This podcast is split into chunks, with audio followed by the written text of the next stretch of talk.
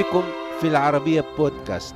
معكم أحمد الزين وضيف روافد لهذا الأسبوع وزير الثقافة المغربي السابق الروائي والشاعر محمد الأشعري. أهلا بك أستاذ محمد. أول مرة صار فيه شيء ثقافي في هذه المدينة للتاريخ كان شركة سياحية آه، عملت عملت مسرح في الهواء الطلق على البحر يعني في الشاطئ. آه، يعني مؤقت. وعملت في المسرح سهرات موسيقية وكذا. وأنا اكتشفت الحكاية لأنه وقتها كنت بحب رافي شنغار. أيوة. وسمعت أنه رافي شنغار راح يجي في إطار مهرجان بأصيلة. أيوة. فجيت لهنا. مع الشباب. هذا بالسبعينات ها؟ إيه بالسبعينات. بداية السبعينات. شوف آه لاحظ لاحظ آه على طول آه هذه المدار اللي فيه الجداريات.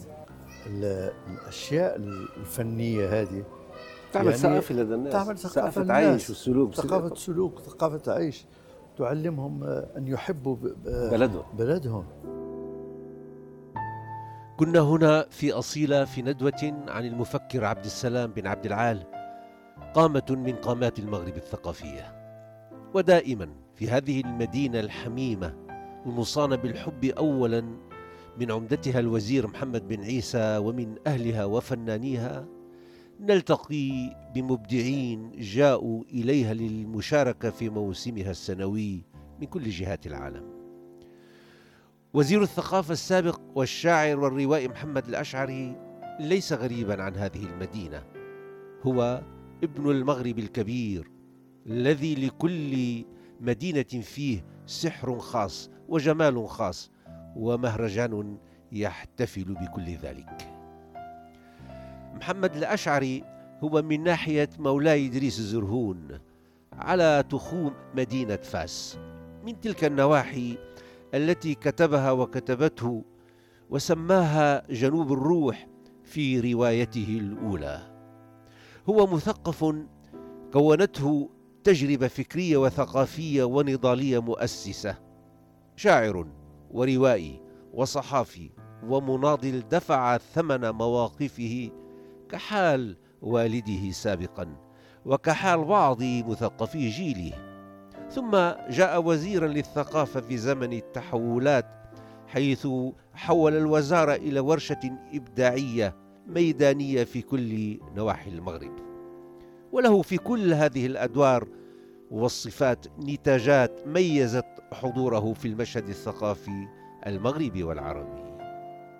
ولأننا في أصيلة أخذنا المكان إلى لغته إلى مكانه الأول الذي سماه جنوب الروح كما سلف الذكر وإلى معنى الكتاب عنه وعن قدرتها على حفظه من النسيان. هي الكتابة أيضا تسعى إلى تخليد إلى تخليد نفسها وتخليد من يعني من حيث لا ندري من يكتب فيها.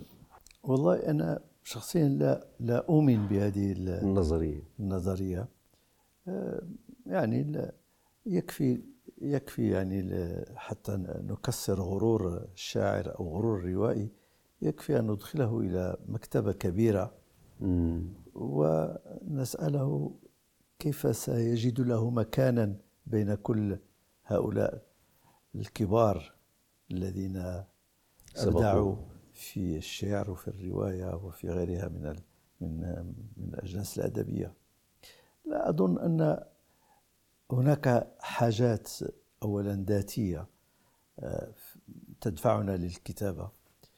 وهناك أيضا مشترك يجعلنا نحاول الإجابة على بعض الأسئلة بالكتابة بالأدب. والأدب بهذا المعنى من الممكن ان أن يكون وسيلة لفهم العالم. ولفهم التبدلات التي تطرأ عليه. وفي نفس الوقت ينتج آه، جمالا خاصا آه، ونحن لا يمكن أن أن نقول لا داعي لأن ننتج هذا الجمال في لغتنا العربية وفي بلدنا المغرب. فقد فهناك الكثير. جمال أنتجه الألمان والفرنسيون والصينيون. كل حضارة وكل لغة يفترض أن تنتج جمالها الخاص وخيالها المشترك وذاكرتها المشتركة وفي هذا الإطار نحن نساهم في ذلك كل على قدر نعم. إمكانته نعم. في آه، تحقيق هذا المبتغى من نعم. من وجود أدب في لغة ما نعم ولكن فكرة الخلود قصدي تخليد الإحساس بزوال الأشياء هو إذا الإنسان لديه قدرة قدرة معينة يرسم أو يعمل قطعة موسيقية أو يكتب نص أدبي أو يصور. يعني إيه. أهم وسيلة هي التصوير إيه. المباشر للأمكنة التي قد لا تراها مرة أخرى. يعني أنا هذا القصد أنه هو الكتابة أحيانا عم بحكي عن الكتابة عن الأمكنة. هي تسعى لتخليص الأمكنة من من النسيان. هو في في نفس الوقت أظن أنه الأهم من حماية الأمكنة من النسيان هو جعلها مادة موحية للكتابة. الكتابة نعم. وإلا فإن كل شيء آه، لابد أن ينال نصيبه من النسيان. وأنا الرواية التي نشرتها في بداية التسعينات عن عن القرية لم تكن بهدف توثيق لهذه القرية وتخليدها في في صورة آه، معينة من خلال رواية جنوب الروح اسمها. ولكن كيف عاشت هذه القرية؟ كيف عاشت الشخصيات في هذه القرية؟ كيف كانت تعيش؟ ماذا كانت تنتج من آه، من خيال ومن قيم جمالية؟ وكيف أن هذه القرية التي نتجت من هجرة سرعان ما تبددت في هجرات أخرى. وأصبح المكان الذي أطلع. كان آهلا بالسكان وكذا أصبح شبه فارغ آه، اليوم. وفي هذا المرور من الانبثاق إلى الانطفاء هناك حياة. لن لن أستطيع إنقاذها من الفناء بالكتابة. ولكن آه، الكتابة تجعلني في تصالح مع هذا الفناء. جميل جميل نعم. وربما نكتب أو تكتب من دون أن تدري أنه أنت تسعى لشيء من هذا بهذا المعنى. إيه صحيح. لأنه أنت عم تكتب هناك الكثير من الأشياء التي تدفعك إلى الكتابة وتنساها. إيه تماما. تماما. هو الكتابة أظن يعني النص مثل اللوحة. في اللوحة كثيرا ما يلجأ الرسام إلى إنتاج طبقات متتالية يمحو بعضها بعضا. وبالنهاية نحن نرى الطبقة الأخيرة. نرى الطبقة الأخيرة ولكن لا نتصور أن خلفها توجد طبقات طبقات كثيرة هي التي ساهمت في تشكيل ما نراه. نعم. وكذلك في الكتابة أيضا. أظن أننا نسعى إلى أو نكتب نصوصا فوق نصوص فوق نصوص ونصل في نهاية الأمر إلى النص, إلى النص الذي يقرأ. وأيضا هذا النص الذي يقرا هو يحمل أيضا هذه الطبقات يعني مشان هيك بيقولوا لك لنقرأ خلف السطور. أو تلك الطبقات الخفية في النص يعني. هناك أو نعم. في كل نص هناك نص مضمر ونص مرجأ جميل نعم. لا أعتبر أن أن النص الذي نكتبه هو نص نهائي. من الممكن أن نعود إليه ونكتبه مرة, مرة أخرى. ونحن لا نفعل سوى ذلك في الواقع. آه، عبر كل نصوصنا نعود دائما إلى نص أصلي. كتبناه ونسيناه ثم نعود إليه بطريقة أخرى. نعود إليه من زمن آخر ومن حياة أخرى ومن شخص آخر لأن الشخص الذي يكتب اليوم ليس هو الشخص الذي كان يكتب قبل عشرين سنة. آه يعني في شيء من الحزن هذا الكلام على فكرة. يعني والحزن جميل أيضا. نعم. هي الحياة هكذا هي هذا المزيج من الممكن والمستحيل. من الفرح والأمل والحزن والقسوة. أما الكتابة فهي هذا الملاذ الذي ننجو به لنزاول الحياة أو نحتفل بها وكل على طريقته. أسمعه قريبا ذلك السيل الذي يدنو كأنه أحصنة مروعة. منذ زمن بعيد أسمعه كما لو كنت أسمع البدايات التي أنبتت الجبال والضفاف والحجارة.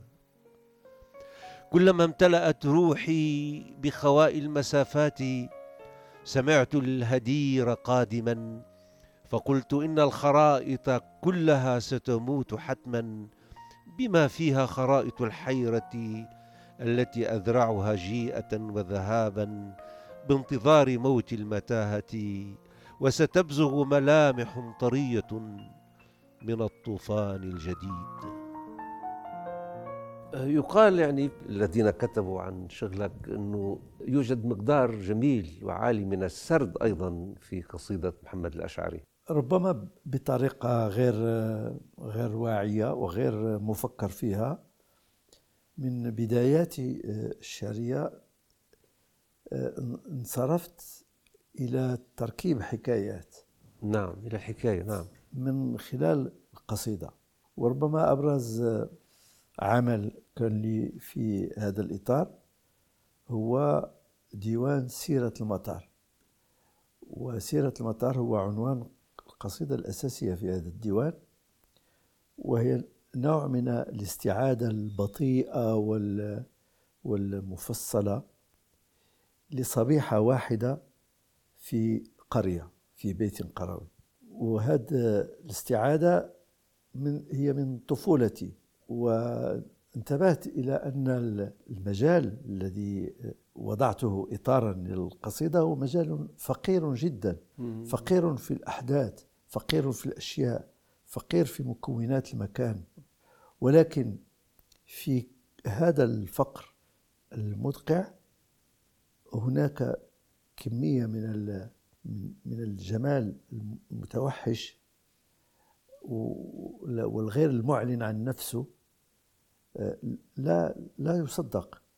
وحاولت أن أن أحكي هذه الصبيحة التي شهدت في نفس الوقت حدثا دراميا هو موت أخي الصغير في ذلك اليوم وخروجه صبيا. وهذه حقيقة يعني. أي حقيقة وخروجه صبيا بين يدي آه، والدي آه، إلى المقبرة. ولكن في نفس الوقت هناك أم تصنع خبزها وشخص آخر يكنس الفناء الداخلي وهناك خوخة يابسة قرب البئر. أشياء آه، من هذا النوع هي التي آه، أسست لهذه القصيدة. لهذه القصيدة هي التي كتبتها. هي التي كتبتها. يوم ماطر فقير ليست فيه أشياء آه، خارقة للعادة ولكنه يوم. لكنه يوم. يوم. والتجربة في في الحكي الشعري إذا صح هذا المصطلح آه، رافقتني بعد ذلك لسنوات. يبدو هي كانت الحجر الأساس اللي ربما أنا قلت لك أن لم أفكر في الأمر نعم. نعم. بهذه الطريقة لكن صاحبني إلى اليوم. طالما هي يعني هذه الحادثة القصيدة يعني تتحدث عن هذا اليوم عن هذه العائلة. خلينا نتحدث شوي عن هذه العائلة. يعني محمد الأشعري طبعا معروف مناضل ووزير وشاعر كبير وكاتب ومثقف وناقد وصحفي يعني. ولكن يعني قل اللي بيعرفوا عن عن البدايات الأولى يعني من أين أتى يعني؟ ماذا عن تلك العائلة عن تلك البيئة عن تلك القرية اللي اسمها جنوب الروح سميتها بالرواية يعني. هي قرية صغيرة طبعا نشأت من هجرة من الريف إلى ضواحي آه، ولادي الزرهون وأنا ولدت في في عائلة فقيرة جدا في لم يكن هناك غني في القرية على فكرة يعني آه، كل الناس فقراء ومبسوطين من أنهم آه، على فكرة أنا دائما أقول أنه لسنوات عشت الفقر في القرية ليس كشيء دراماتيكي لكن كشيء عادي هكذا كانت الحياة. هكذا كانت الحياة فقط يعني بدون أي آه، مبالغات درامية. درامية. و من هذه في هذه القرية دخلت أول صف مدرسي. وبعد السنة الأولى انتهت المدرسة في القرية لأن الدولة فكرت في بناء الصف المدرسي الأول ونسيت أن تبني الصفوف الموالية مش معقول. فخلاص يعني انتهت المدرسة. خلص ف... خلص العلم. خلص العلم. فأخذني والدي الله يرحمه إلى قرية أخرى قريبة. قريبة لكنها في منحدر. في وادي نعم. ويعبرها وادي وكنا ثلاث أطفال من هذه القرية نذهب إلى المدرسة الجديدة. وذات يوم كانت هناك أمطار غزيرة فالوادي امتلأ يا إلهي. وصار هديرا جبارا لا يمكن عبوره إطلاقا ونحن أطفال. فكان والدي من الجهة الأخرى يناديك. ينادي ويقول لا لا قفوا قفوا. قفوا هناك خلاص. فوقفنا بعدين هو دبر إمكانية إيوائنا في القرية هذه التي كنا فيها وبعدها قرر أن يأخذني إلى مدينة مكناس لمتابعة دراستي هناك. ووضعني عند عائلة خاف عليك. آه خاف. وضعني خاف. عند عائلة هناك. وفي هذه العائلة تعرفت لأول مرة على مدرستي ومدرستي كانت تحمل اسما غريبا هو مدرسة الحبس القديم. فكانت فاء الخير فيما بعد. جميل. كتبت هذه هذه الأشياء؟ لا والله أنا ما أحكيها لاول مرة. إيه أنا أول مرة. بعدها رجعنا من بكناس. بكناس لأن الوالد قرر في نهاية المطاف أن يأتي إلى مدينة مريد الزرهون. واستقرينا هناك وهناك تبعت دراستي الابتدائية والثانوية. وبعدين جئت للليسي للثانوية في مكناس وكنت في القسم الداخلي خلال ثلاث سنوات. وبعدين جئت للرباط لكلية الحقوق. نعم. والدك شهد بعض تجلياتك لا لا ابدا, أبداً. ما عرف عنك شيء. عندي تسع سنوات لما مات أوه. لذلك لم يرى شيء نعم. كتبت له قصيدة إهداء لوالدك؟ لا كتبت أشياء يعني في لها علاقة بوالدي لأنه بقي آه، رغم أنه مات آه، صغيرا و وأنا كنت طفل في وقت ما مات إلا أن تأثيره كان قوي جدا في نفسه. في حياتي. لسببين. هو أن كان هو مناضل في الحزب الاشتراكي آنذاك. الحزب الوطني كان اسمه الاتحاد الوطني. واعتقل عدة مرات وأنا عشت هذه الاعتقالات كطفل. وعشت عودته من هذه الاعتقالات وفي إحدى عودته لم يعمر طويلا بعدها حوالي ستة أشهر وتوفي. عذب يعني؟ ولذلك لا لا أظن. تعذب نفسيا. آه نفسيا نفسيا ما عاد في يتحمل وهو كان كان شخص تقليدي يعني يلبس لباس تقليدي وكان فقيه ودرس في القرويين في مدينة فاس. ولكن لم يكن محافظا. كان تقليديا ولكن لم يكن محافظا. كان منفتحا و فبهذا المعنى كان كان مؤثر كثير في في حياتك في حياتك وفي نصك أظن طبعا في رغم أنه لم أعش معه كثيرا. وبظنك أنت يعني ذهابك إلى إلى النضال هيك البحث عن العدالة والحرية يتضمن شيء من هلالين يعني كلمة الثأر من هذا القهر اللي عاشه والدك؟ هو هو الشعور بالظلم الشعور بالظلم نعم. آه يبدأ فرديا. يبدأ فرديا. لأن الوعي بال بال بالأشياء العامة آه لا نمتلكه من البدايات. طبيعي. آه فمن المؤكد أنه كان عندي ميل للتمرد واللي بسبب هذا الشعور بالظلم واللي هو نفسه شعور ملتبس يعني مش لا أستطيع مثلا أن أضع قبالة هذا الشعور بالظلم. المجرم الحقيقي الذي فعل ذلك لكن تدريجيا حالي حالي تتطور إيه، نعم تدريجيا يعني انتقل الوعي الفردي بهذا الظلم إلى إلى وعي جماعي نعم. ومسيس ومفكر فيه و نعم نعم بيكون بريء بالأول يعني أيوه بيكون تمام. بريء ثم تمام. بالآخر تنظر له يعني هذا أمر صحيح. طبيعي الحياة والمعرفة والقراءة وال... الوالدة شو كان لها تأثير عليك؟ تأثير قوي أيضا لأنه آه، عندما مات الوالد كانت آه، هي ما بدأت تزال مم. ولكنها نظرت نفسها بطريقة صوفية تماما ل- لتربيتنا ومتابعتنا وهي كانت أمية ولكن كان لها ذكاء آه، اجتماعي وإنساني خارق للعادة. ولذلك أنا أتذكر دائما أن أنها كانت آه، تحاسبني على عملي المدرسي من دون أن تكون على علم بحرف واحد مما أدرسه ولكنها والدتي- كانت تحس. بأنني مقصر وهو وتعرف كيف نعم. تعود بي إلى الطريق نعم فظيع هذه إيه. الاهل ما بيتكرروا ما اي صحيح أبناء هذه. هذه ال- العوائل المتواضعة المحبة للحياة بيكون عندهم شيء مختلف. تعرف أنا سأقول لك شيء.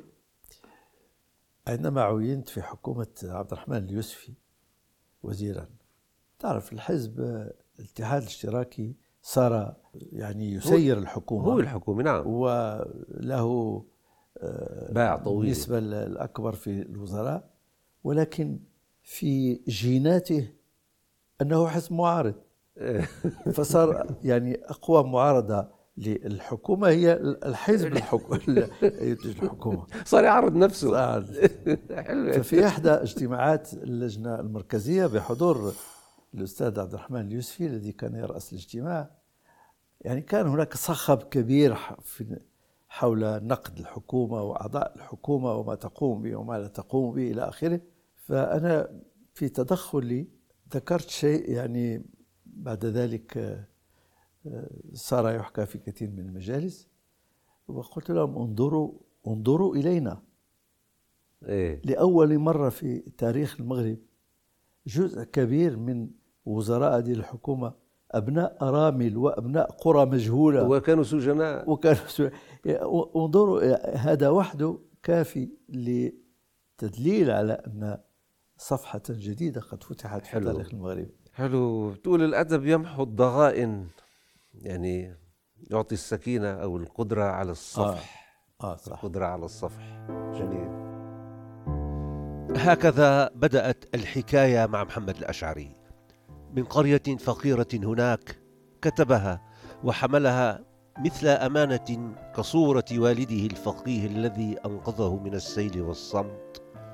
نتابع في جزء آخر مع الشاعر والوزير والروائي محمد الأشعري مسارات هذه التجربة لنلقي الضوء على نتاجه الأدبي والمعرفي أعزائي يمكنكم متابعة روافد على مواقع التواصل الاجتماعي تويتر وفيسبوك ويوتيوب. كما يمكنكم الاستماع إلى روافد على العربية بودكاست.